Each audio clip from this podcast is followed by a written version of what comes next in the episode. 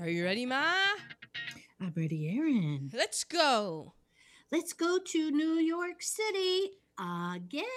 Again, man. Yeah. But we've been off the air for a couple weeks, so we're back. Oh, it's We hot as hell. can- Yeah, both of us are without air conditioning at the moment. It's hot as hell, and I'm not going to take it anymore. Yeah. Well, until Monday. Me until this podcast is over. Our film this week is Network. Oh, sorry. We're so rusty. The 19, what year was it? 1976. Film Network. Oh, we we- both have a little cough, so just move on. In this lauded satire, oh, take it, Aaron. I'm going to cough. Um. well, uh, I don't A have that veteran note. news anchor man, Howard Beale, played by Peter Finch, discovered that he's being put out of the out to pasture, and he's none too happy about it. And hence we get reality TV. Particulars? The Particulars Network. It was released on November 27th, 1976. Directed by Sidney Lumet. He did The 12 Angry Men, V- The Verdict, also Dog Day Afternoon, Serpico, and he also directed The Wiz. What would Lumet do? No. Well, yeah, you can do a What Would Lumet Do. That's not hmm. the quote. I know. It's but it's good because he has a fantastic book. I believe it's called Making Movies or On Making Movies. I highly recommend it. It's a great book. This was produced by Howard Gottfried and Fred C. Caruso. Fred also did uncredited Blue Velvet and Bo- The Bonfire of the Vanities. It was Ooh, written written by Paddy Chayefsky. Mm-hmm. He wrote Marty, The Hospital, The Goddess. He wrote the sci fi novel Altered States. It's narrated by Lee Richardson. He was a character actor. He was in Brubaker, Prizzi's Honor, A Stranger Among Us, Prince of the City, bunch of stuff he would just pop up in. Music by Elliot Lawrence. He was a jazz pianist and a big band leader. I also think he's still alive, so apologies, Elliot. He also did the score for The French Connection and was nominated. Oh, no, not nominated. Won nine Emmys for his musical direction. Cool. The director of photography is Owen Roizman. He also shot The French Connection, The Exorcist, Tootsie, Wyatt Earp, The Heartbreak Kid, The Addams Family, French. Kiss. He did Liza with a Z, and he also shot The Sergeant Pepper's Lonely Hearts Club. Band. Wow. Yeah. edited by Alan Heim. He also edited All That Jazz, Lenny, Hair, Billy Bathgate, Dennis the Menace, American History X, The Notebook, and for TV, introducing Dorothy Dandridge and Grey Gardens. Um, Oh. So Paddy Chayefsky, he was friends with Bob Fosse. So I thought that was interesting because there was a lot of pe- lot of crossover people. Mm-hmm. Um, starring Faye Dunaway as Diana Christensen. Mm-hmm. She was also in The Happening, Bonnie and Clyde, both the Thomas Crown affairs, The Arrangement, Little Big Man, Chinatown, Mommy Dearest. Oh, uh, we have to do that sometime. Oy vey. Um, no wire hangers. Yeah. Like that's one of the one because that was the first time I remember seeing Faye Dunaway. So Mhm. I've always been like, mm, Faye Dunaway. Mm-hmm. Much like the Faye Dunaway is in the um what's the other Hall of Fame I have with the guy that was the racist in the Christopher McDonald when he Yeah. was he was always he was I saw him as the racist in Tuskegee Airmen. So I'm always like, mm-hmm. Mhm. So, like, so yeah, Faye Dunaway is a fantastic actress who is known for all these things. But since I first saw her, Mommy Dearest, I'm like, mm-hmm. Mhm. William Holden, he Yeah. played Max Schumacher. He was in Sunset Boulevard, Born Yesterday, Stalag 17, The Country Girl, Bridge Over the River Kwai, The Wild Bunch, The Towering Inferno. Uh, Peter Finch as Howard Beale. He Peter Finch was English and Australian. I didn't know that. I, I, always thought he was. American. He was also in Far From the Madding Crowd, Sunday Bloody Sunday, Elephant Walk, The Nun Story. We got our main man Robert Duvall as Frank Hackett, Yes, we do. Tender Mercies, To Kill a Mockingbird, Godfather Part 1 and 2, The Natural, Apocalypse Now, blah, blah, blah. I mean, we've heard Duvall's. Yes. Uh, Wesley But Addy. he never gets old. We never get tired of seeing him. We don't. Wesley Addy as Nelson Cheney. He was in Whatever Happened to Baby Jane, Hush Hush Sweet Charlotte, The Verdict, Tora Tora Tora. We have Ned Beatty, Arthur Mhm. Jensen. He was in Deliverance, All the President's Men, Nashville, Silver Streak. He's the voice of Lotso in the Toy Story movies. Uh, Beatrice Straight. She played Louise Schumacher. She was in The Nun Story and Poltergeist, and she was big time in Broadway. We have Marlene Warfield. She played Lorraine, Lorraine, Lorraine One of those- Hobbs. Okay. Um, she was Victoria Butterfield on Maude. She was in The Great White Hope and Across 110th Street. She was also in The Jeffersons and tons of TV. And Arthur Burghardt, he was the great Ahmet Khan. He was Dr. Jack Scott in One Life to Live. He was also in Knots Landing, 227. And he was the voice in tons of cartoons like G.I. Joe and Transformers. Ah, you would recognize that. There you go. Excellent. Well, this movie is two hours and one minute and a few seconds long. It starts with four TV screens on the screen, and it is the three network anchors at the time, and then Howard Beale, who is the UBS. Was it UBS or USB? It was UB because it was the I think United Broadcasting Station. There you go. So we had us Howard Case Howard K. Smith.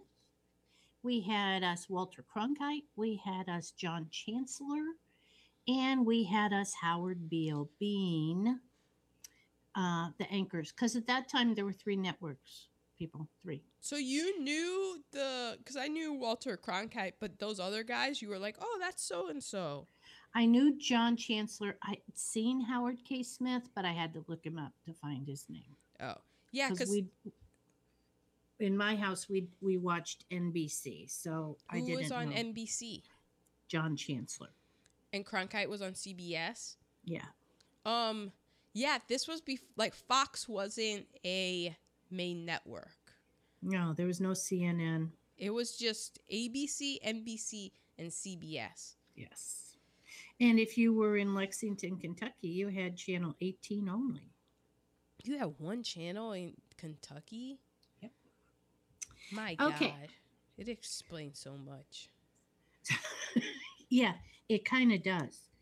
Okay, so we're starting. It is September 22nd, 1975, and our um, head anchor finds out he's going to be fired in a few weeks. So they're putting him out to pasture And why are they So- firing him? because he's old.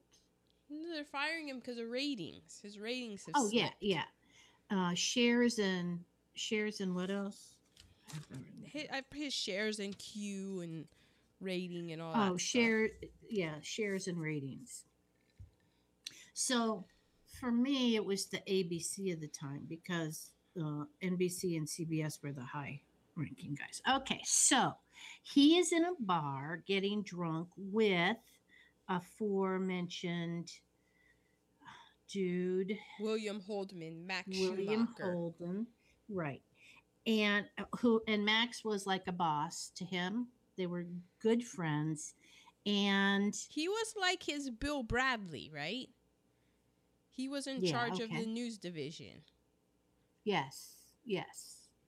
And so he says in the bar, you know what? I'm just going to kill myself. I'm going to blow my brains out right on the air. Yeah, Howard says this. Yeah. And then um, William Holden Max says, you know, we could kind of do something like have suicides, assassinations. We could call it the death hour Mhm, And they're just laughing cause like, no one would ever do that. Yeah. Yeah. Okay, so then we go to the newsroom while the credits are rolling, and we have people discussing what's going to be on the broadcast. And Howard Beale is in makeup, and he takes a shot, and he goes to the anchor desk, and everybody's talking about the second attempt on President Ford's life. Was that real? I don't remember the second attempt. I remember the first There attempt. was a first attempt to take out Ford? yeah, Squeaky Fromme. Oh, that's right. And Yeah. the gun jammed, right? I I don't remember, and um, I don't. I mean, I wouldn't be surprised if there was a second attempt. I don't know. So he announces that he's going to retire in two weeks, and he says on the air, "I'm going to blow my brains out on this on TV next week Mhm. on this program." And the control room is ju- they're going about their business. They cuz that's it's their job, you know. This guy's talking. They don't really pay attention to what he's saying. Except So- one woman. Except does. the one so like it goes out and they're like, "All right, we're clear." And the wo- woman's like, "Uh, did you guys just hear what he said?" And they're like, "What? He said he's going to take himself out the game like in 2 weeks." And they're, they're like, "What? He did? What?" And then people like rush in and stuff and they're like, "What did he just say? What we think he said?" Yeah, people are actually shocked.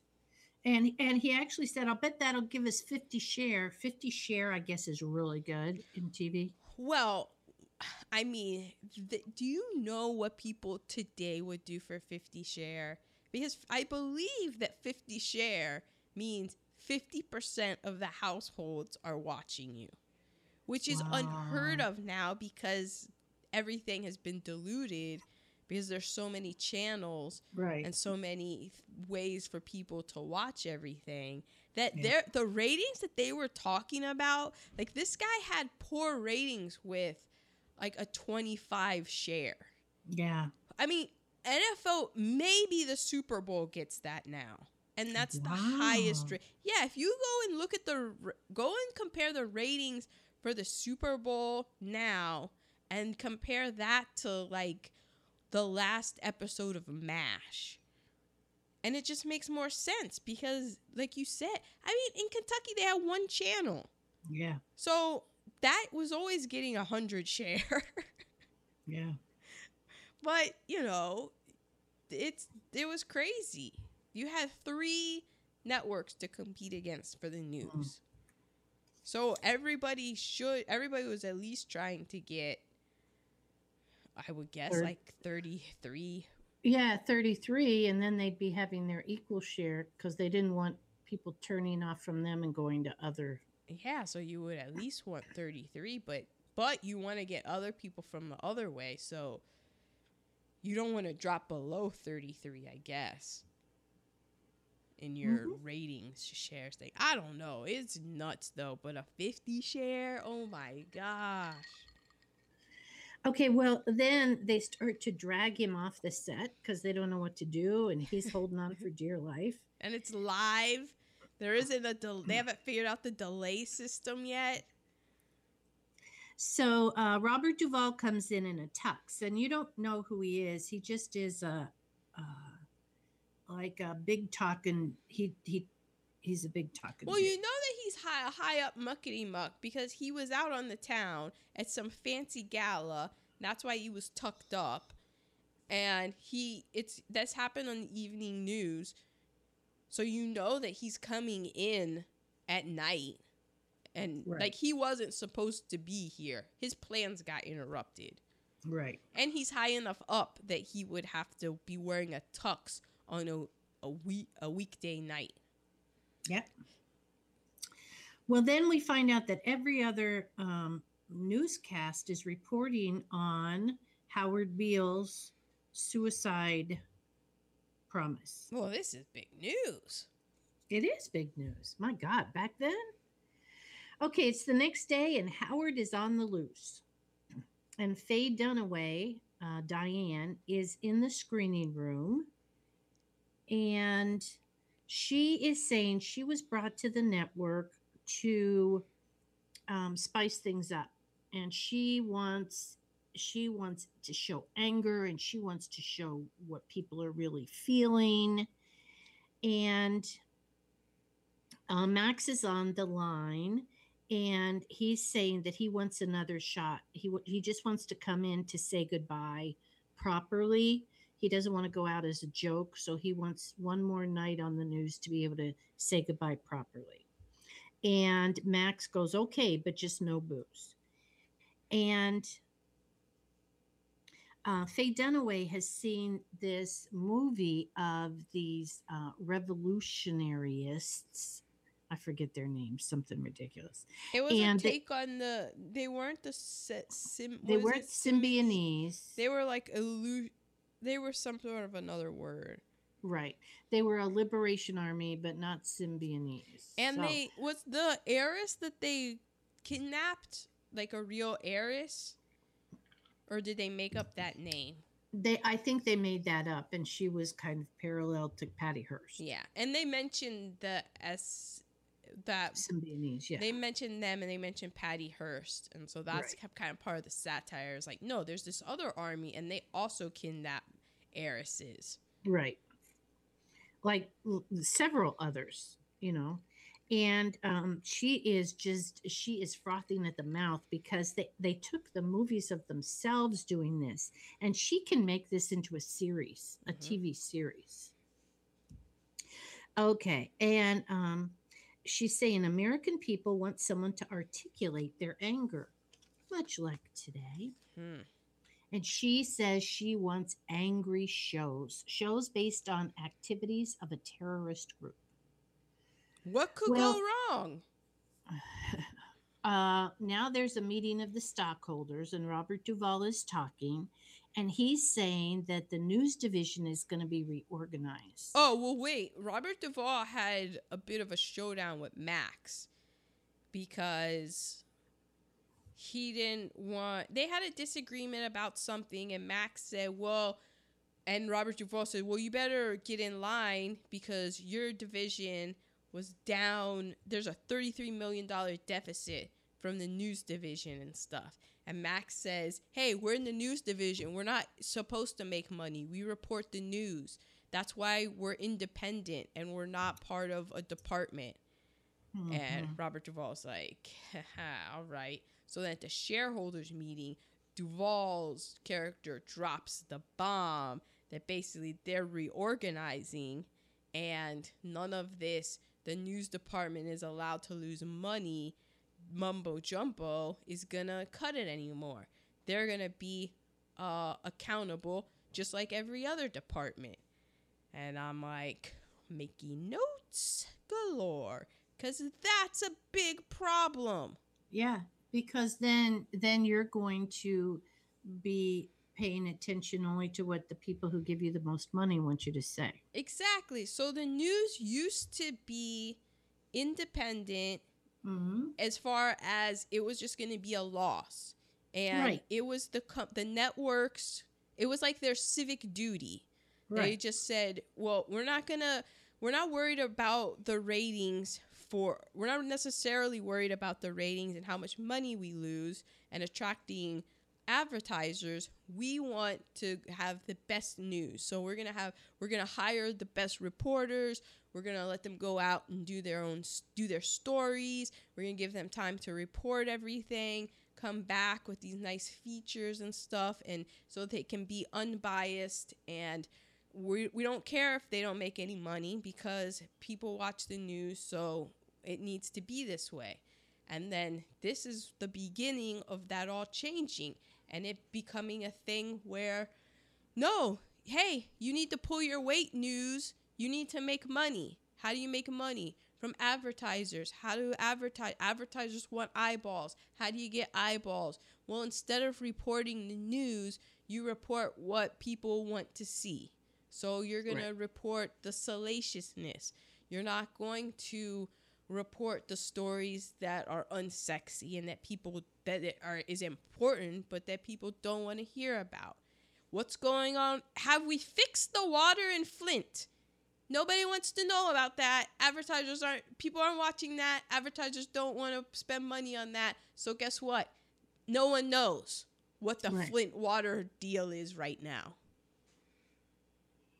Do we still have children in cages? Yes, but you know nobody wants to hear Man, that. that's depressing. Every time we run a story on the children in the cages, some they click the channel. So let's stop Yeah. reporting on the children in the cages. Right. They just want to see how small Kim Kardashian's waist is right now. Was there a shark attack? Do we have any crazy weather? So Howard goes on the air for his last, you know, final hurrah. And instead of actually apologizing, he says, This is my last broadcast because I ran out of bullshit. Which I did laugh at. yeah. And so everybody's looking at Max. What do we do? And Max says, Leave him on the air. Just Be- leave him on the air. Yeah, because Let it- Max go." Max is like Max just got sideswiped.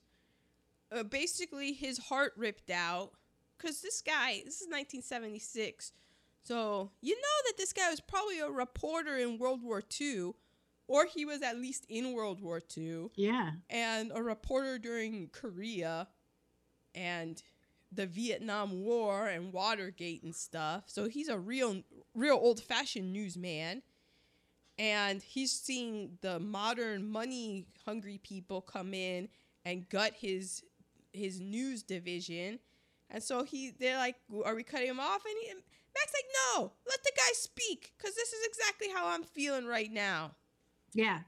Yeah. Just let it go. So then I wrote Max to resign tomorrow. Mm-hmm. Did somebody come to Max and tell him he had to resign at this point? Or is Max so. telling Howard he has to resign tomorrow? But he already knew he was. So anyway, well max Ma- is out i mean Duvall's character wants max out and i think that max is seeing the writing on the wall of how the- all of this is gonna happen and he's just like i'm i'm a dinosaur like i'm not i've lost the war this is how it's gonna be so i might as well get out now so i'm out right. I don't want to be a part of yeah the way it's going. i mean the, the way max is like the way that we're going now we're gonna get a reality person elected president Hmm. hmm. Well, um, Howard is kind of having a press conference out on the sidewalk. He he's enjoying his his fame. mm-hmm What's the next day? Faye's at work, and her assistant is pitching some TV shows to her, and they're all the same thing: a good-looking female officer. So, um, she wants to put Beale back on the air again tonight, and because she said we've already increased our audience, and he's saying what every American is thinking. Uh, she goes, "I want this show. I want his show." Now, Mhm. he was a newscaster, but now she wants him to have a show of being angry. Right. And we also learned at the very beginning that Howard Beale has no children and his wife has died. Has died like within the year or something. Okay, so he's a recent widower. Right. But he said, okay, he says that later. And so next to this, I wrote reality TV because that's what this is all referencing. That reality TV, however, isn't really reality because they actually script it. So Robert Duvall shows uh, is there and he's saying, Well, we got to talk to legal and I'll get back to you. She was pitching this idea to Robert Duvall. Well, it's lunchtime and I did you see the table at lunch? They had beer, they had wine, somebody had a martini, Yeah, but they also had salads. Caesar salads. Oh, okay. Yeah. It reminded Um, me a lot of when one time I went up to the Drexel faculty lunchroom. Oh, really? Yeah, and I was like, gosh, that looks like the Drexel faculty lunch. I know it wasn't filmed there, but just the vibe of it, and it made me laugh because I, you know, in 1976, was this supposed to be classy? Because also the table was wobbly. And so I was Yeah. like, is this if I was watching this in 1976, would I be like, man, these guys are classy and look at them? Or is it, man, these guys are this is a newsroom and they're you can tell they're in the least um watched network. I feel like a little bit of both. Like it was a network room, so it should be a little nice, but they were at the bottom rung. So, Okay. yeah, they hadn't been recently updated. Because I'm like, is it it was all that and then the third was or was this a production like somebody kind of dropped the ball in the production design? Yeah, I don't know. Like, which of these three is it?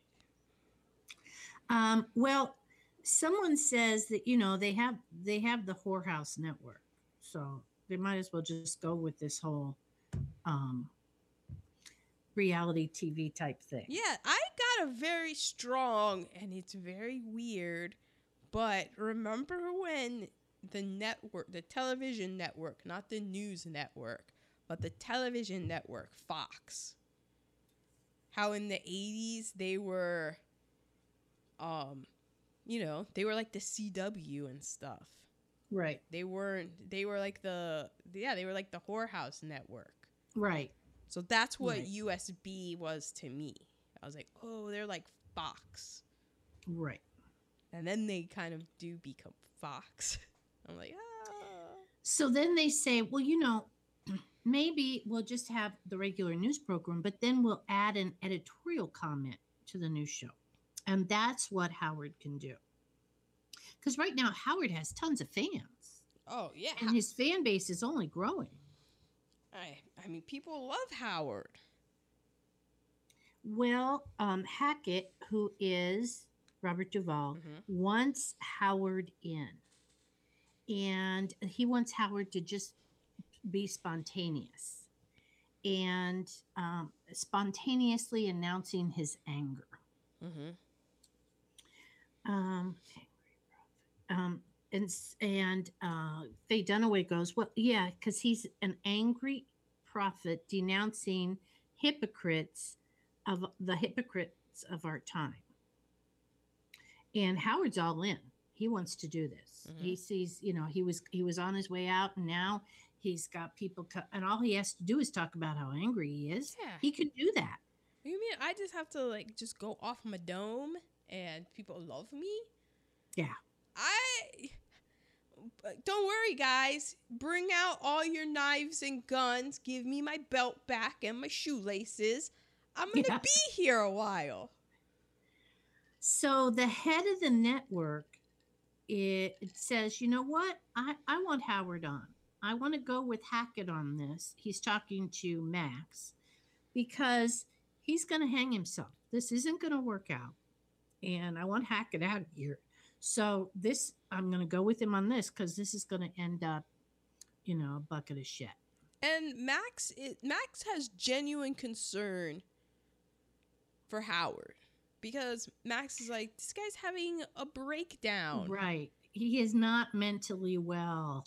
We need we don't need to be exploiting him. We need to be taking care of him. Mhm. And they're like, "No, we're making money off Yeah, him. this is good." This is ratings gold. But the head of the network also wants Max to stay on. So Hackett thought he was getting rid of Max, but the head of the network wants Max to stay on. So he says, "Of course." Well, then Faye Dunaway, Diane, is pitching a spot where um, a woman can predict the future. So we're going to have this woman who can predict the future. She had some funky name. Oh, she was And- like some clairvoyant, and because somebody else was doing it, she didn't come up with this idea. Somebody else, she saw that somebody else was had this clairvoyant come on for the a news segment, and she thought that was a good idea. And then the next night, they could say, was she accurate or not? hmm You know, kind of an interactive thing. And she says, I could make this Beale show the highest rating um, because you need more than news, you need showmanship, which is pretty much where we are. hmm Okay, so then she starts saying, you know, Howard can get, you know, kind of off task. So let's write some scripts for it. So this is where reality TV becomes not really reality TV. hmm Um, and then she is pitching all this to Max, and it appears that she is willing to sleep with Max. She'll do anything to get her show on the air. Well, So yeah, what- and she is already established that because the guy that came with the the footage of the second rate Symbionese, whatever per people liberation It was almost army. like Pentecostal, but it wasn't. Yeah, but there was this guy, and he was Mr. Photographer guy, and sh- and he brought her that, and she slept with him, and then kind of tossed him to the side. So you're like, oh, okay, she, this is a powerful woman who just eats men, And has no scruples. right? so so how Max is this isn't his first rodeo. So he's going, you know, so what are you getting out of this? And so she goes into this spiel about how she's admired him since she was a kid and he came and spoke at her college campus. And she tells him, I'm going to take over your new show. And he goes, Well, you want to have dinner tonight? Yeah. Um, and he goes, I get a feeling I'm being made. And she goes, You are. So, what she wants is a 30 share, 30% of anyone watching TV is watching her, and a 20 rating. So, I don't know how they adjust that. hmm Well, Howard and uh, and Diane are in bed together, and I don't know how he stands it because all she does is talk about work Well, the sh- entire time. Yeah, she made it known that she's bad with relationships, and the only thing that she's really good at is her job. So she puts that into it, and so that's what gets her off is the work and about her her work. jobs. Yeah, Yeah. It's That's talking about big- shares and what she's gonna do, and she's like, "Ooh, she loses control." Okay. Well, Howard, we have we see Howard in bed. And we see Howard's eyes big and wide and he's going, "Yes, yes, I hear you. Yes, yes. Well, why me?" Okay. So he's talking to something in his universe. Well, he to me it read of like, oh wow, he really is having a mental health crisis. Yes. Yeah, he's hearing voices. Yeah. Oh wow, this isn't like this isn't cute. No. It wasn't like he was mad and stuff. It's like, oh, he's got real problems. Yeah. Well, uh, next day in the newsroom, Max Ooh, is sorry. trying to kill the angry prophet thing. And Howard is on the air. And Howard tells everybody last night I was awakened by a shrill, faceless voice. And the voice said, I want you to tell people the truth. And the voice said, I will put the words in your head. And Howard said, Why me? And they said, Because you're on TV, idiot. So Max tells Howard he he's worried about him. He thinks he's having a breakdown, and I, I'm going to take you off the air because you need some help. Yeah. And Max and uh, Howard goes, "This is not a psychotic episode. It's a cleansing moment of clarity." Yeah, but that's what- like that's the problem. Is that as soon as you realize that you're not crazy, you're crazy. Right. He says he's imbued with a spirit. It's not a it's not a religious spirit, but I feel connected to all living things. As there's an unseen living force, I never felt more orderly in my life. I'm on the verge of something great and ultimate truth. Yeah, that all sounds really good, buddy, but you got crazy eyes. Oh, like- And what you're saying right now is crazy town. I and mean, I understand your whole th- th- that. I understand his. Oh, there's a whole. I understand the whole universal power and that there's one guiding thing. But just the way that he goes about it with his crazy eyes, I'm like, ah. uh, Well, then he get he goes he gets very angry with Max and he says, "You will not take me off the air," and then he faints. This becomes a thing with him when he gets really emotional. He faints. But the guy, like, okay, this was something that I had a question about in ni- in the 1970s. So, when some when a man of his age just faint, because he faints, and Max go, because the guy's like, "Oh my gosh, what happened?" And Max like, "Yeah, it's all right. He just fainted." Yeah. Like, was You that know- what they did, or because I'm like, this is a man of a certain age. How do you know that he just fainted? Well, I'm thinking maybe they thought, "Oh, our, our problem's dead."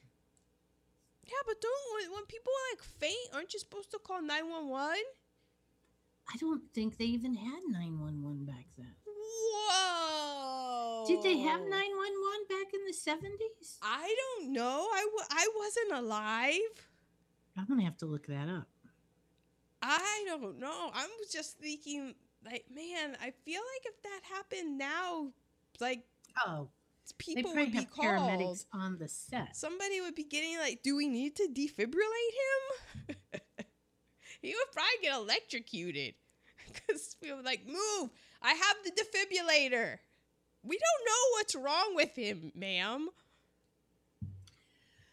Okay, well, that night, oh, 911 started in um, 1968, but I don't think it was everywhere at the time. It was in Alabama that it got started. Wow. Let's see when it, oh, before July of 1968, if you had an urgent situation to report, you actually had to dial a seven digit main number to the police department. Wow. Well, Okay, so they did have 911, but it was still kind of new. and these are men. And these are men because, you know, women are nurturers and and the only woman around Diane has no nurture in her. No, they were in the man's office. The man fainted. I'm also like, I'm just saying, given their ages, that they probably were in World War II. So that's Yeah. why there wasn't a big kerfuffle. Well, that's true. Because they, hey, his insides are inside his body still. Everything's Right. fine. No intros. Okay, well, it's nighttime and Max has taken Howard home to sleep on his couch so he can keep an eye on him. Mhm. But then Max goes to bed in his bedroom with his wife and closes the door. Well, there's thunder and it wakes Howard up. And so he's mumbling to himself, like he's hearing voices and talking back to them. He's in his PJs and he puts on an overcoat and he leaves in this thunderstorm. Because this is all what people of sound mind do. Yeah. So Max's wife gets up the next morning. She sees Howard's gone. She she wakes up Max, and Max is at the station. Hackett Hackett was livid because Howard is missing. Ah, He's their And- meal ticket. What do you mean Yeah. the golden goose is gone? Right. Why, uh, uh, you know, why weren't you, why didn't you sleep in front of your door so he couldn't get out without you knowing? Anyway, so um, he, he goes, We have a hit. And um, Max is going, He needs care and treatment. All you care about is the profit. And uh, Diane says, "Well, people might need a manipulated, a manipulating profit. The new show is oh, and then Hackett says the new show is now under programming. So Max, you can't tell me that I can't put him back on the air because actually you don't have a job anymore. Ooh. You're out. It's not your show anymore." And Max goes, You're going to have to drag me out kicking and screaming. Hackett goes, We have a big, fat, big titted hit, and you are not going to get in the way of it. Um, and um, Max says, I'll put him in the hospital before I let you exploit him. Well, we know what's going to happen here. Mm-hmm. Howard shows up at the station, sopping wet in his wet PJs with his overcoat, and they take him right to the desk, the, the anchor desk, with his hair disheveled, his pajamas and his overcoat on. Oh, they're so giddy. They're like, guys, guys. I mean, guys, look at him. He is ready to go. Yeah, and he was. So he starts talking about, you know, our world is so messed up. Nobody knows what to do. We know things are bad. So I'm telling you, everybody just stay inside. But I want you to get mad. I'm a human being. God damn it. Get up, go to your window and yell. I'm as mad as hell, And I'm not I'm gonna not gonna take it anymore. anymore. Well, uh, Diane Faye Dunaway is beside herself. I mean, she is giddy. So she's calling all the other affiliates. Uh, uh, is anybody at their windows yelling in Louisville? What about Atlanta? What about Baton Rouge? And uh, people were yelling everywhere. They were yelling in New York City. It has been an hour into the show. And you're So- done with your notes. I am done with my notes. There were people of color. I was hoping you were keeping track because I did not. All right, there was a bunch. So we had a bunch of people that were in the newsroom. There was men and women in the newsroom. Um, we had Some of them actually working in the newsroom. Yeah. Not everyone was um, custodial staff. right. We had a couple of like police officers or security officers. Mhm. There was a woman in the bar. Um, there was a woman at like I think an affiliate. So I I broke it down because those were all non-speaking parts. So I counted eight black people non-speaking, Right. and then the speaking parts we had Lorraine Hobbs, who was a communist. Mm-hmm. She was the leader of the Communist Party. She had an afro. She sort of based, very loosely based on Angela Davis. Yes, and she was very stereotypical um the angry black woman. Angry black woman. And there was a security guard who also spoke, but he's a security guard. And we also had an Asian man who I saw he was a mad as hell, not gonna take it anymore guy. And I was like, oh man, an Asian guy. So I wrote that down. And then we have the great Ahmed Khan, who was the Yes. leader of the Emu Emumerical Liberation Ah, Army, I believe it was. So okay. that was four people of color who spoke plus that. So I got, I got a total of 12. Okay. Yeah. It was it was the 70s, so there should have been way more than that, truth be told, in a film this big. But Yeah, and we'll some. get into, I mean, there's some not great, re- there's a, a specific not great reheatable also that has to do with the POC count. okay. Well, now we're to nerd alerts. Yes. And I did read something about the lighting. Oh. May did the lighting. Did you read that? yes. I, that is on my, that's my last nerd alert. Okay. Well, let's go with your nerd alerts. All right, so my first nerd alert was, and it well it ties into. I'll go. Uh, I'll go out of order. Um, Christine Chubbuck. Okay. She was a news anchor, and she shot One of very few female news anchors at the time. oh wow, she shot herself on camera, July fifteenth, nineteen seventy four. Wow. And it was like, oh, did Pat was that a kind of an inspiration for Paddy Chayefsky? But it turns out that Paddy Chayefsky had already had this idea and was working on it, and it was just a very eerie uh coincidence. Ve- Yeah. like, very much a oh well, I am on the right track. Hmm. Wow. Yes. Oh, that's. Uh, yeah, I didn't know about that. I didn't either. Like, How did I not oh, know? Where was she? I don't know where she was, but it was 1974. so where were you? 1974 July. July 15th.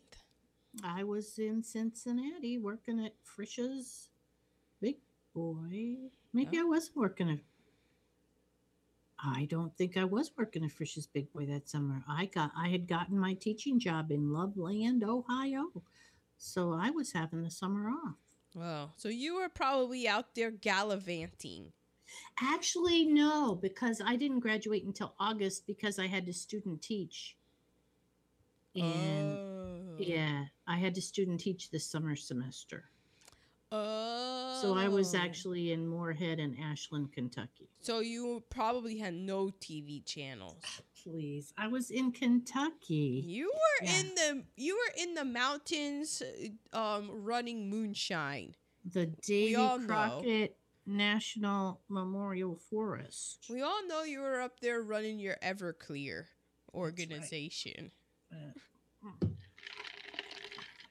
Okay, so I pointed out that like I was first taken. I made the note when Arthur Jensen is taking down Howard Beale.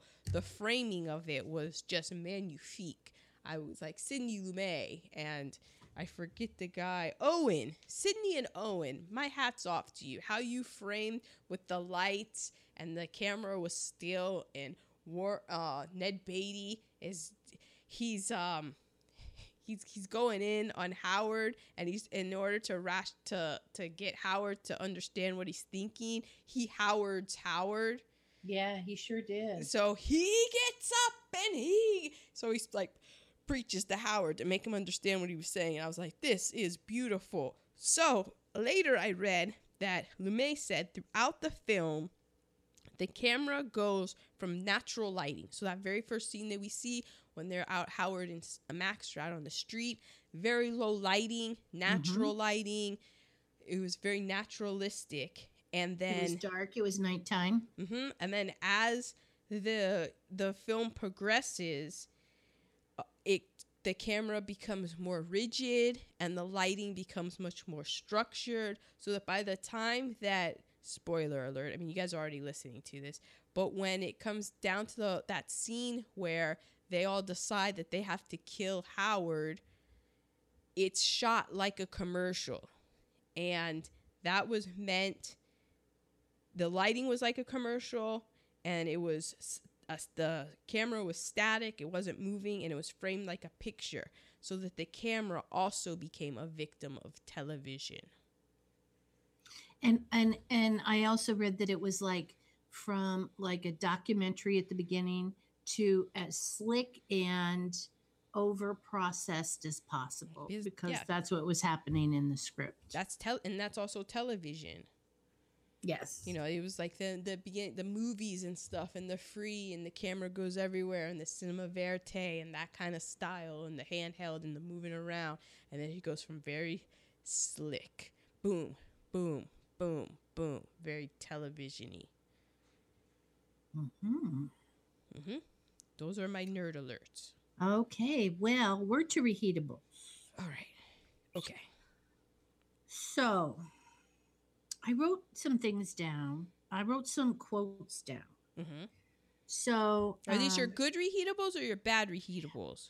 Um, well, they're my good reheatables as far as where we are now and how telling they are to where we are Yeah, now. it's it's very um like of the time. You're not saying But- that this is good that this has happened. no, I'm, Yeah. I'm saying it's bad that this is happening, but this is good that they did it back, that they had this foresight. Right. Well, do you have any bad reheatables? Yes. Oh, okay. I, for me, I mean, it was a personal thing. You want me Right. to do bad first? Well, I thought we usually do our bad reheatables. We do. first. Okay. I felt that William Holden, Max, really went for Diane romantically way too fast.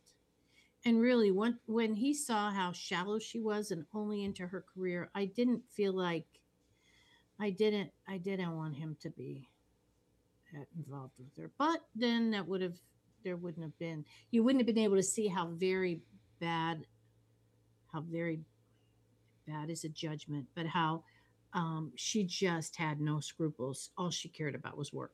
Yeah, and she told him that. And it was to me it was very I understood cuz all of his, friend went crazy and he was at the end of his career, so it was very much a stereotypical oh It what am I-" but he, but then he's like too kind of too smart for it. And even when That's he's doing it he was saying how he shouldn't be doing it. Right. but then he still went ahead and did it. And then it was odd. I did i just i don't know. I just thought it was just very odd because he's like oh yeah my wife i mean my daughter's gonna have a baby soon and stuff. and it was like well i mean it i i don't Yeah. know. I was just like is that just the just man is he just being Well, man at one point he said to her, I just can't get you out of my mind. And that was so cliche. And I feel like a person who'd been in sports, ca- um, I'm sorry, newscasting as long as he has, and he's probably seen the shit because he's at least been in Korea, yeah if not World War II. So I just felt like that was so cliche. And so, yeah, men can't control themselves. And it's not like she had any redeeming qualities. She And- didn't. And okay, I don't want I don't mean this as a body shaming thing in any way. I'm just more of stating it as a fact and I'm not putting any sort of judgment on it. But you could see her hip bone the entire film. Yeah. I that's how like do you you have to be super skinny to just Yeah. be having your hip bone showing through clothing, right? Through your skirt. Yeah. All the time. I just was like, oh my god. when she sat down there was no even poof there was no pouch at all it was like i figured that um the dinner scene when she ate three bites i'll bet that was her all she ate all day I don't know. I don't know if that's just oh that's how she I hope that that's just how she was and it wasn't the high whole metabolism yeah Yeah, and I it don't know. wasn't the whole uh Hollywood leading lady cocktail of who knows what. I hope that Yeah. she was just very healthy for herself. Maybe but I was. was let's like, go with oh that my But yeah And then also just to to between then and now um and us having these again again Faye Dunaway fantastic actress and I know that this is sounding very shallow but man she had a lot going on with her bottom teeth like there was not you know everybody now has whitening toothpaste right right that was not Or a thing veneers. then yeah yeah, veneers and stuff. I was like, whoa. That's something you really notice from movies in the 70s Yeah, and you do. 80s. you and where or you, british movies yeah, people's Mhm. teeth are just way white now. yeah I was just like, oh Okay. wow. so your negatives All right. Um okay.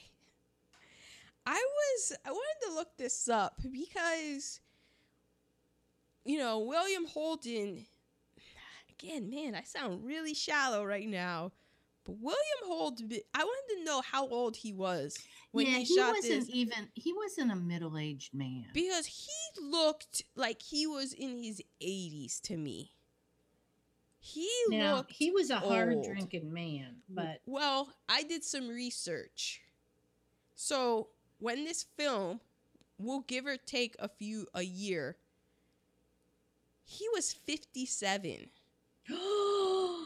Do you want to take a stab at how old Tom Cruise is?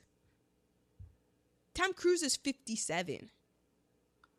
wow. Now, William Holden is also a World War II veteran. And I'm just going to Yeah. say, my God, that aged those men. Yeah, he his years of service were 42 to 45. So, he saw a lot of shit. yeah. And I'm guessing Wow, just drinking and stuff cuz I was like how old is because that was what I was thinking was what would they if you were making this movie now just to me watching it I was shocked I was like how old is he supposed to be Right. And right there. because ma you and Poppy do not look anywhere near as old as this guy in this movie because I was a little creeped out by him and Faye Dunaway because I'm like this guy's Yeah. 80 years old Well, I was also when when the wife said we've been married for 25 years, I thought only 25? Well, when he said he had a kid that was, um, he had a kid that was getting like pregnant, and then he had one that was going off to Northwestern. I was like, "Excuse me, you have a." That was what made me look into it because I said, "Wait a second, you have a. You're just now getting your first grandkid, and you have a kid that's just leaving the house. You look like you are ancient." But at 53 that would make sense. That's okay. Well, yeah. But he was fifty-seven. Cuz I looked at them and went, "Surely you've been married 40 years." Wow. No man, that's just that's just how it how it and they don't and the actors now don't allow themselves such Right. such aging. And I don't think the studios would allow it either. Wow. Okay. Yeah, that made me go, Damn. "What? They're both like Tom Cruise is doing stunts in Mission Impossible and all Yeah. that kind of stuff." And it's like, "What?" Look, Samuel Jackson is in his 70s. Yeah. This guy was 57. Yeah. Samuel. Jackson's doing an action picture being John Shaft. Yeah. I mean, Richard Wow. Roundtree doesn't even. No, exactly. I was like, this guy was 57 Well, of course, here? remember, black don't crack, but yeah. I know, wow. but that's why I use Tom Cruise as the example. Yeah. I mean, you could use any other examples as well. There's a lot of people. I, I think Brad Pitt's in his 50s. Yeah. So how and Harrison Ford wife, doesn't even look. You want to. Well, do your bad reheatable and I'll look up Beatrice Straight. I already did my bad reheatable, but I can go to my good ones. Well, no, I still I have another battery Oh, heatable. Okay, go ahead. Um, so Amir Khan, um, Ahmed Khan, he was like the head of the whatever, and when we go to meet him, he's eating from a big bucket of Kentucky Fried Chicken. I was like, seriously? Okay, so Beatrice Whitney, she was born in 1914. So was you're gonna say that this was came out in 76. I said I'm I'm she gonna go 62. then. 19. I'm gonna go 75 because that's probably when they filmed it. In 1914. 61, 62. So he she was about 61, give or take whatever her okay. birth month was. So she was older than him. yeah. And she looked like like oh, I was thinking that's his second wife. I couldn't get over how old freaking William Yeah. Holden was. But Yeah. against again, he was a bit of a drinker. Um Uh, yeah, a lot of a drink. he died not long after this film from Yeah. hitting his head on uh the end of a table and bleeding to death. I th- I thought there was something like, is that what happened? I, I don't know. I read that's a- that's what I read in Wikipedia, and it did make me think like you can bleed to death from a head. I mean, a, a head wound though. Well, I was if like, you're did knocked he- unconscious and nobody's there, Did he trip and like nick an artery or something? He got he clipped the jugular. I don't know. I was like, Back what? to back to our dude who was eating Kentucky Fried Chicken. yes. I have a tasty nugget. Ooh. Can I do it now? Mm-hmm. He was a vegan, Hmm? and so Did they chastain it? They uh he, they put paper towels in his in his cheeks and wiped grease around his mouth so that he didn't actually have to eat any of the chicken. Oh, because Jessica Chastain is a vegan, and so in The Help, they made um like a tofu that the chicken she's eating isn't real chicken. That's what I wondered. You know where this was going, but no, it was no, it was seventy five. So they stuffed his mouth with uh, paper towels and wiped grease around his face. Wow. Okay, and uh, you had another. Oh, I had one more. Oh, just mental health. Just how Yeah. how just that I mean someone just kind of brings it up then he's this is obviously a man who is in need of of of help and Yeah. it's just nah.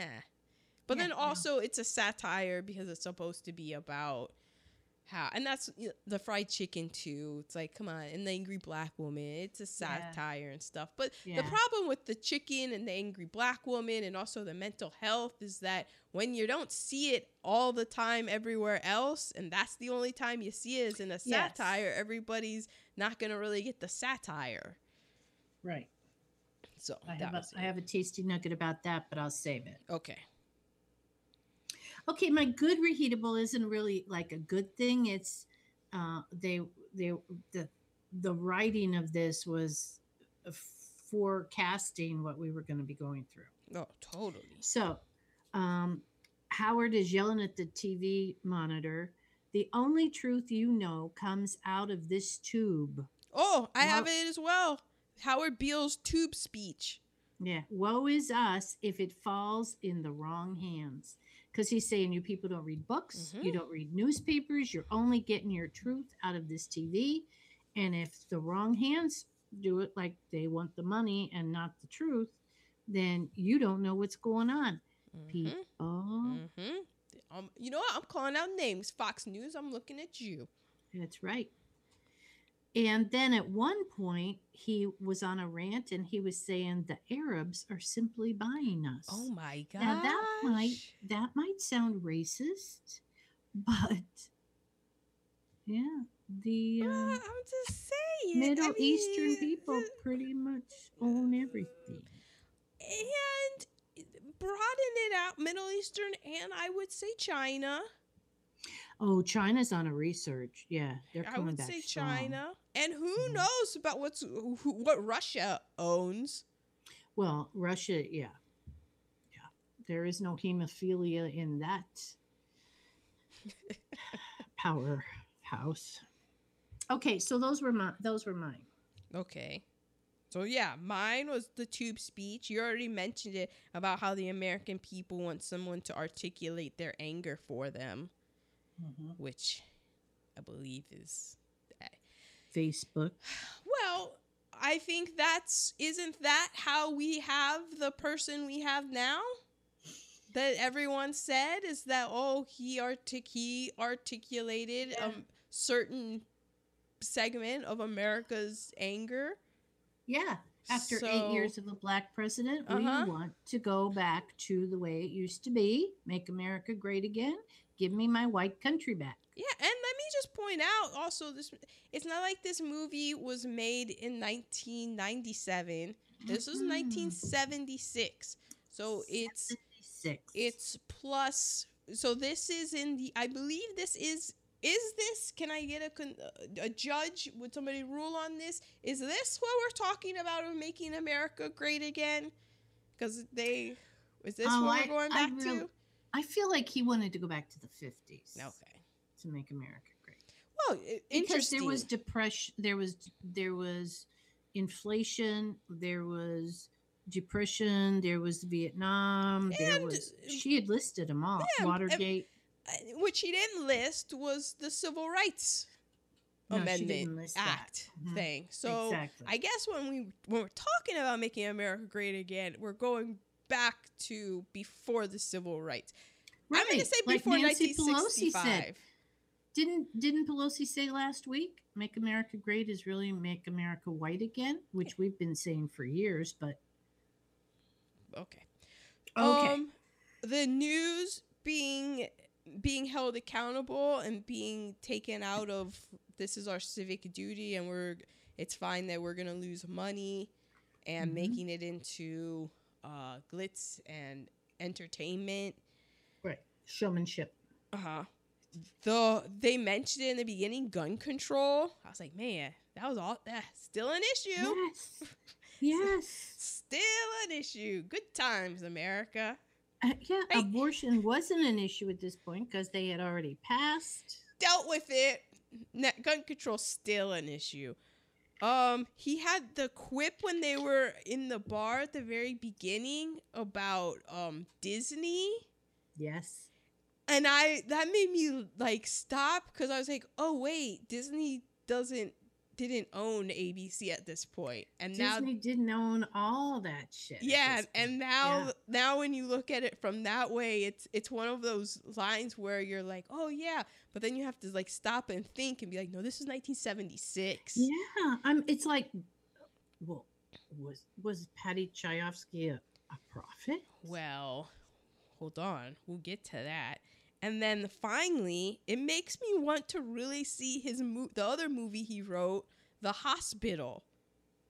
Because I'm like, what gems is he dropping about the medical industry in that? Oh wow! If he was so on the new on the nose about network, what is he saying in the hospital? wow, So I gotta want I gotta see if that's available anywhere because I'm put I want to put that on the list. What is Yeah. this? What insight did this guy have?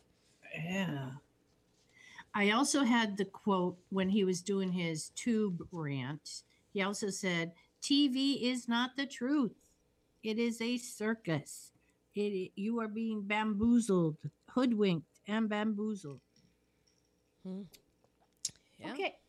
You have any other goods? No, that, that's it. Pretty much covered it. Okay. Well, we're to recasting. Well, didn't we just pick the MVPs? Oh, MVP! I forgot it again. You're right. Mm-hmm. Okay. Mine is a quote. Uh, he goes, Howard goes, We'll tell you any shit you want to hear.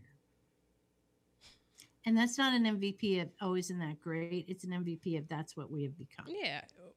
Or like that's what we've become, but also like that's what what yeah. I mean, he knew that then. Yeah. So it's not In even a that's 75. Yeah, it's not even a that's what we've become. It's just a that's, That's what, what we we've always been. But yeah, that's what we are. Hmm. Yeah. And your MVP. My MVP is Paddy Chayefsky Yes. because this is a quote from Aaron Sorkin. He said, "No predictor of the future, not even Orwell, has ever been as right as Chayefsky when he wrote Network." Yeah. So that's my and I'm like, wow, this guy, he nailed it. He saw it all on the wall and was like, He this is sure what's did. happening. And um Alan Sorkin wrote The West Wing. Aaron Sorkin, yeah. Yeah. West sorry, Wing, Aaron. Social Network. Yeah.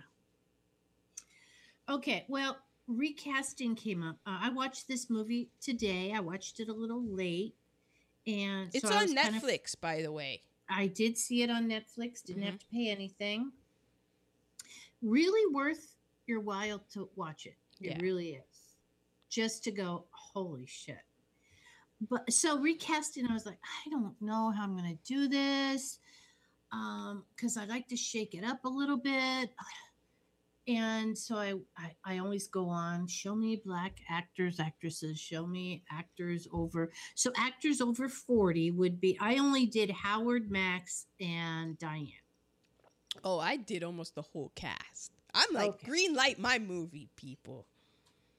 Well, okay, so these people came up right away in my feed and it Mhm. was like I'm going with this. Okay. So, Howard was played by Peter Finch who had to do an American accent.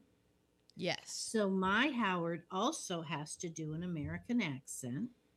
Has to be someone who can be kind of cray cray. Are, are you going uh Russell Crowe? I'm not. Oh. I'm doing a female cast. Oh, Oh, I didn't know that was the twist on this. That's the twist on it. All the way through. You're do. Oh, I know.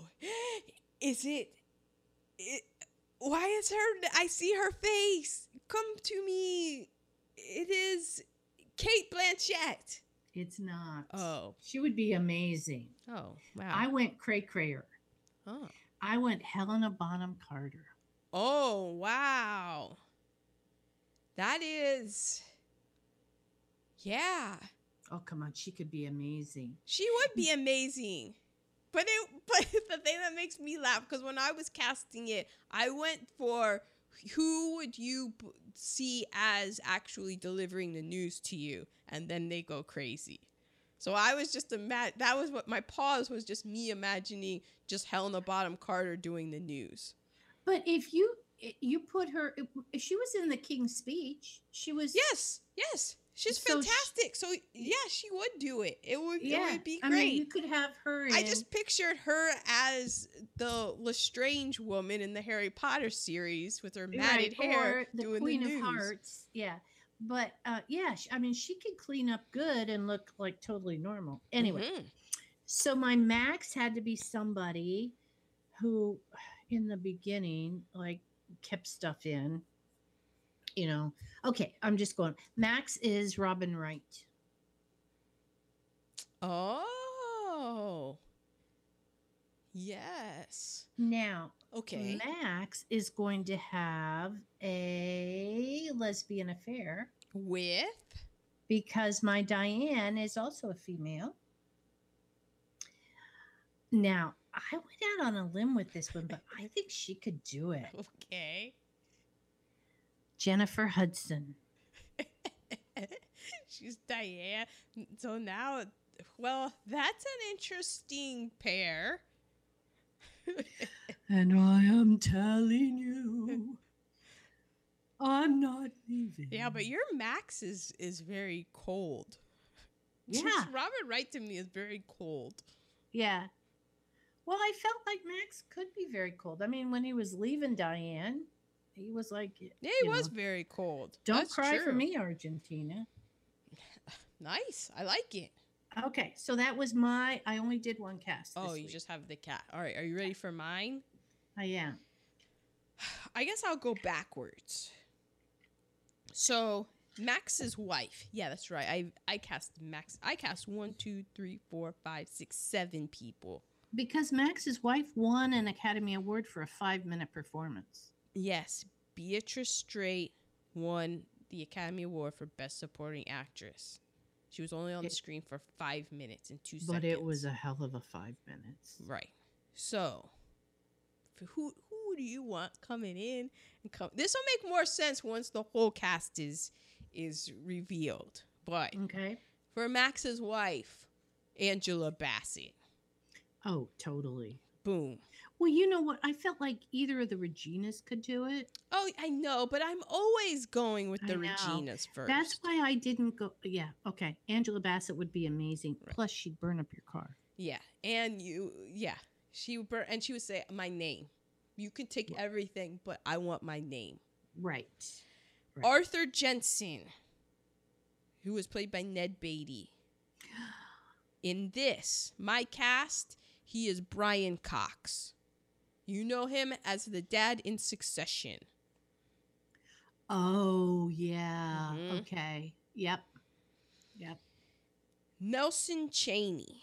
I don't know who this guy. wa- He was the guy with the, the silver hair that went that, with the bangs and stuff. Looked like he would be British, actually. Yeah. Well, as soon as I saw him in his hair, he was the first person that I recast in my cast because I just went on his hair and I was like, "You, sir, are played by Sam Waterston in my movie."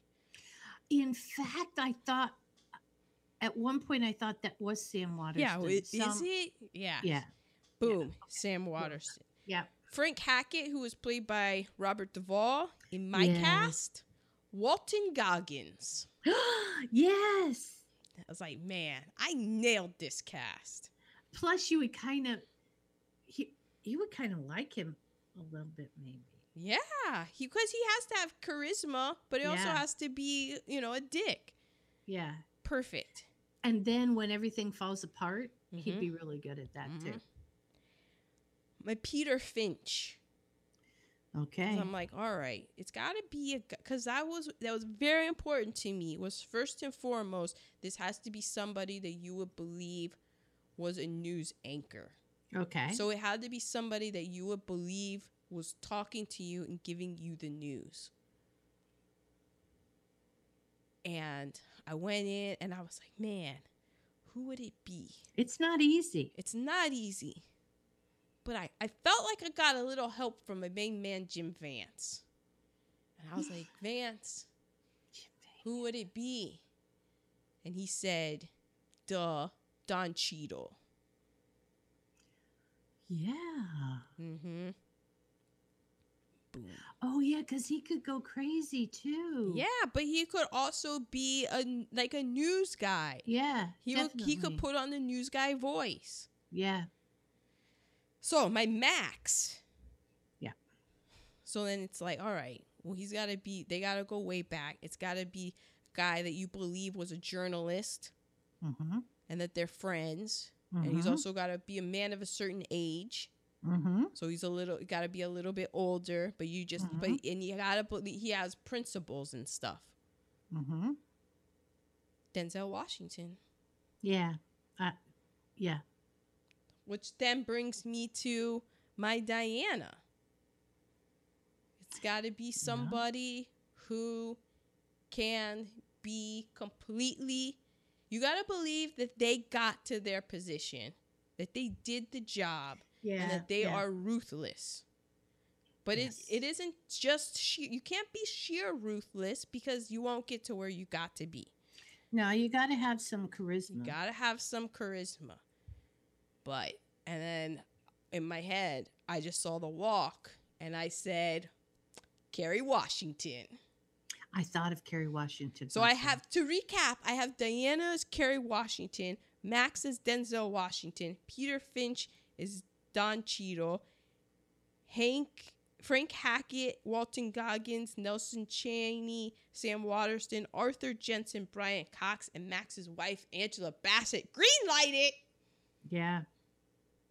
Actually, George Clooney in the early 200 2005 was looking at a remake.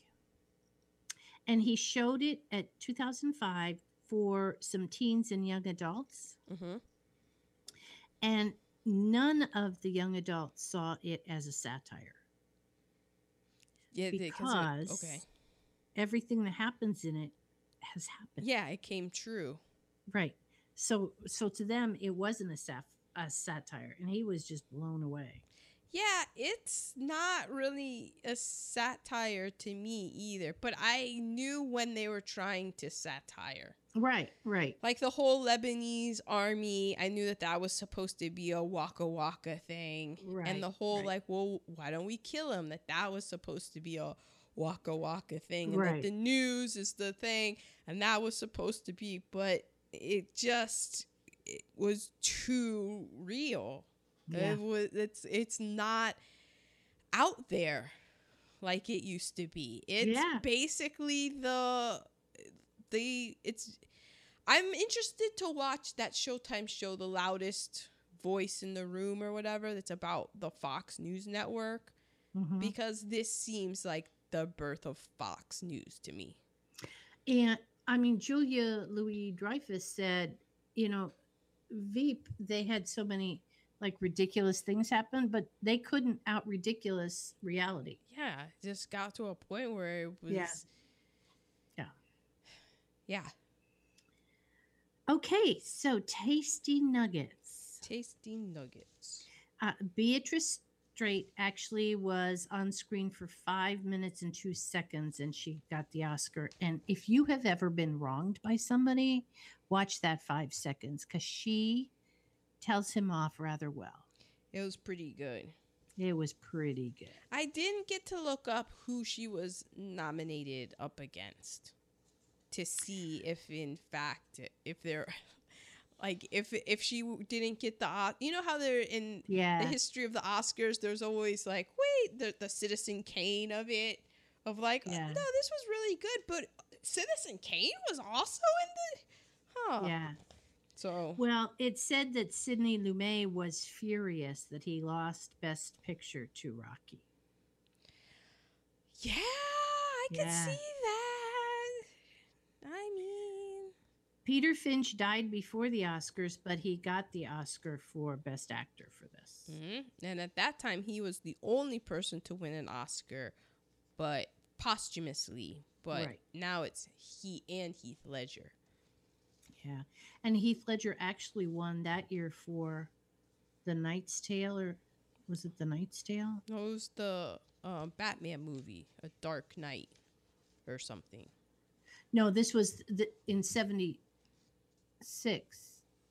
It was what The Knight's Tale for Best Supporting Actor. Excuse me, Mom. I'm sorry. Am I what wrong? What are you talking about? Thought that I thought I read that. That Heath Ledger won an Academy Award in 1976? Okay, never mind. That never mind. I don't think he was alive. That's true. Moving on. Um, um, how do you say the writer's name? Paddy Chayefsky. Kaevsky and Lumet told a Faye Dunaway that her character had no redeeming qualities. And if she gave her any redeeming qualities, they would end up on the editing floor. That's funny. I have people who refuse the role of Howard Beale. Oh, I do too. Henry Fonda, He said it was too hysterical. Glenn Ford, I don't know who Glenn Ford is. okay, Gene Hackman, Oh, Gene Hackman. George C. Scott, Huh. James Stewart because of the language. Yes, he opposed the language. And evidently, it was actually offered to Walter Cronkite and John Chancellor. Huh. I also have that Cary Grant and Paul Newman. Were in the running. Yeah. Yeah, yeah I read that too. And that Peter Finch, um, he had to, they were like, oh, well, you have to audition because we, you're, what are you, English and Australian? I don't know, but we just, can you do an American accent? And he was like, can I do an American accent?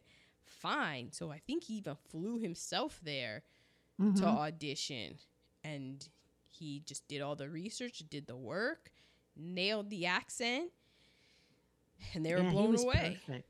He was perfect. Now, these were suggestions for Diane, mm-hmm the um, person with no redeeming qualities. Candice Bergen, mm-hmm Ellen Burstyn, Natalie Wood. i could not see natalie wood no, I feel like that was out of her wheelhouse. Jane Fonda. No, i think that would be a little too i think uh, too many people were already hating on jane fonda Oh, yeah. Like she could It- totally do it but it would just be a i feel like a bad career move it's like Yeah. jane people already hate you Yeah. Because not too long ago, she'd been on a North Vietnamese tank. yeah Kay Lenz. You probably don't know who i don't know who kay lenz is She was in every TV show in the 70s ever. oh Diane Keaton, Well, this is coming off of her. Reds. Oh, well, I haven't seen Reds. I was just thinking the last time we saw her was uh, what's her face in Godfather, Oh, true. where she didn't really have to do much. Right. Marsha Mason. I don't know who Marsha Mason is. Yeah, she had a big movie in the in the 70s, 80s. And Jill Clayburgh. Uh, name sounds familiar, but also you're missing one. Sidney LeMay wanted Vanessa Redgrave, Yes, I did read that. who would have been. I mean, Faye Dunaway was fantastic. Vanessa Redgrave, that would be very interesting to have seen. But Paddy Yeah, put his foot been. down because uh, Vanessa Redgrave supported, I think, the PLO. Yeah, and Paddy. Chayefsky was like, nope, she supports the PLO. And Paddy Chayefsky, he was Jewish, and so is Sidney LeMay. And Le- Sidney LeMay's like, Paddy, that's blacklisting. And Paddy's like, no, it's not blacklisting when a Jew does it to a Gentile. That's right. That's right. So he's like, get someone else. Yeah. I think I think maybe you could have understood the affair with them a little bit more with Vanessa Redgrave. I like. I thought Vanessa Redgrave was a striking woman. Yeah. And so I don't know. I'm not saying that uh, Faye. The problem is, I've already reiterated it. Is that Yes, Faye yeah. Dunaway is mommy dearest to me, and she Right. she just has those very sharp features, especially as a young Faye Dunaway. I find her face very sharp. But then Yeah. it's also because I saw young Faye Dunaway after I saw Faye Dunaway and Mommy Dearest. So I'm just in my mind, I'm looking at a young Mommy Dearest. It's unfair. Yeah. I know. But yeah, but that's that's what happens sometimes. Mhm. Okay, what other tasty nuggets have you? Um, let's see. So Beatrice Straight, she also won the Tony Award in 1953 for playing another wife who gets cheated on in The Crucible. Oh. And it was it won four Oscars: Best Actor Peter Finch, Best Actress Faye Dunaway, Supporting Actress we already said, and Original Screenplay Paddy Chayefsky. And Paddy Chayefsky is the only person to win three solo Oscars for Best Original Screenplay.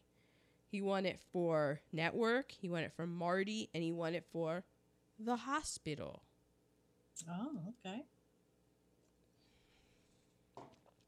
So As there- opposed to Woody Allen, who had one win with somebody else. Well, there are a lot of people who had other wins, like Billy Wilder and a bunch of other people, but they always won. It was with someone else. Okay. Paddy said Paddy wrote this. Notice how a lot of the movies we say written by blah blah blah and blah blah blah, or sometimes Right. blah blah blah and blah blah blah and blah blah blah blah blah blah, based on the And idea from blah, blah. uncredited writer. Yeah, blah blah blah. No, Yeah. this is Paddy Chayefsky. Is pretty good. Yep. Anything else? Oh no, I think that's it. Well, I went and I Googled because that's where I get my info. Um, network versus today. Mm-hmm. And somebody from the IndieWire, uh, Landon Palmer, wrote With the ascent of an actual reality TV star to the U.S. presidency following a broadcast news cycle that worked for everything but dedication to public interest, it would seem that this depressing political season has reached the logical end of the film's apocalyptic forecast, landing on a reality too absurd for even network to dramatize. Yeah, you can't remake this movie today because it happened. it happened. The country elected a president who was popular from a reality television because he was able to articulate the anger of people who only get their information from a television and not even just a television from a particular channel of television Right, right. so it all came to fruition Yes, it did. It's worth taking a look at. that's why i want to watch the hospital Well, we're not doing the hospital next week. i know but i'm, I'm just really curious i'm like does he know that like insurance companies are going to be fucking up everything we will watch the hospital at some time. This is a film I've said a couple times I wanted to do. is it the country girl It's not. oh okay It's a 1971 film mm, okay based in Britain. Bait 1971 the thornbirds It's not. i thought that was a tv show so that made me laugh It was a mini series. oh It was a good book. I read the book. Uh, It's it's going to be a little uncomfortable. It's a futuristic film, A futuristic British film in 1971? which I don't usually do. Futuristic. Yeah, who are you? Oh, by the way, The Hospital is on iTunes. Okay. As is the film we're doing next week, A Clockwork Orange. Ma, who are you? What was this, 1971? Yes. It's freaky. Why did you pick this? Because I saw it in 1971 and uh, it like blew my mind. And so I want to see it from my It blew my 67 year old perspective. Like, who, who are you? Oh, um, a 19 year old boy who's a film student in college? No. Because that, that's just funny This to me. is- Every guy had the a Clockwork Orange movie poster in his room. Really? Yeah, What- that in The Shining. Um, but this is what's his name? You know, the Roddy direct- McDowell. Yeah, but the director. Oh, Kubrick. Kubrick. Have we done Kubrick yet? Yeah, we did The Shining. Oh yeah, that was Kubrick. Okay, we're doing another Kubrick, which you know can be out there. Yeah, how long is it? Is it really long? I don't know. Oh man, we're gonna have to get our like weird on. Be yeah, like, we're gonna have to make a double. We're gonna have to be like, do there might this podcast might be delayed because we might have to do a whole lot of research to just find out like what this even means. Exactly. What? I saw this a long time ago when I was in college. I didn't realize Dude was in it, and it's not Roddy McDowall. It's um, The other McDowell. yeah, Malcolm. Yeah. Yeah. Okay, I'm looking it up. How long is a Clockwork Orange? okay, that's no, that was uh 2001: A Space Odyssey. oh well, it's two hours and 17 minutes. Yeah, I'm like, uh, uh, what's his face did not make movies less than two hours. Yeah. So so that's only 16 minutes longer than today's. Okay, well, hey, you know, I just I, no, it's good. That's a good choice. I thought that you would be surprised. I was. There was no way I would have ever guessed such a thing from you. Now you will need to send me a text on Friday to remind me to watch it because Oy I have a little vacay coming up Oh, in the middle of the week. well, it must. He must be nice. It must be nice. It is. Hmm. Well, Okay. Well, there you have it. there you have it. Network. Network. A satire, but Not really anymore. it's really more of a man. So, like, did an- did anyone see this movie? Yeah. Or like, what happened? So you Yeah. knew that this was gonna happen, and Well, I guess the handwriting was on the wall because the Uh. 70s was all about um, excess and yeah, I guess the and- seventies was all about squeezing the toothpaste out of the tube, and then just well, you can't put it back in. yeah, So this is what's gonna This is- happen. this is where we are now. Hmm. So hopefully by next week when we record, we I will have air conditioning back. I hope so, man. I got a I got a swimming pool under my boobs. well, swim on over to turn your AC back on, baby. Turn a fan and my, got boob sweat going on. Oh, I do too. Oh, and we know I don't like to sweat. Yeah. Okay, well, I have my menopause fan with the extension cords with me now. Haven't needed it in several years, but it's great to have it on hand. It's very handy. Very handy. Goes everywhere handy. I go. Very handy. You can always just take a cool bath. But then And you, you get can go out to of the the, pool. tub.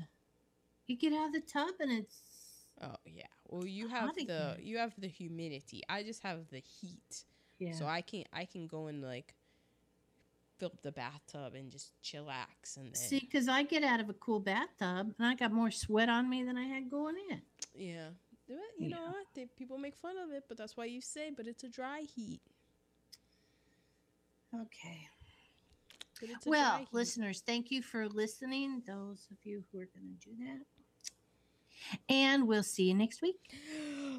Bye bye.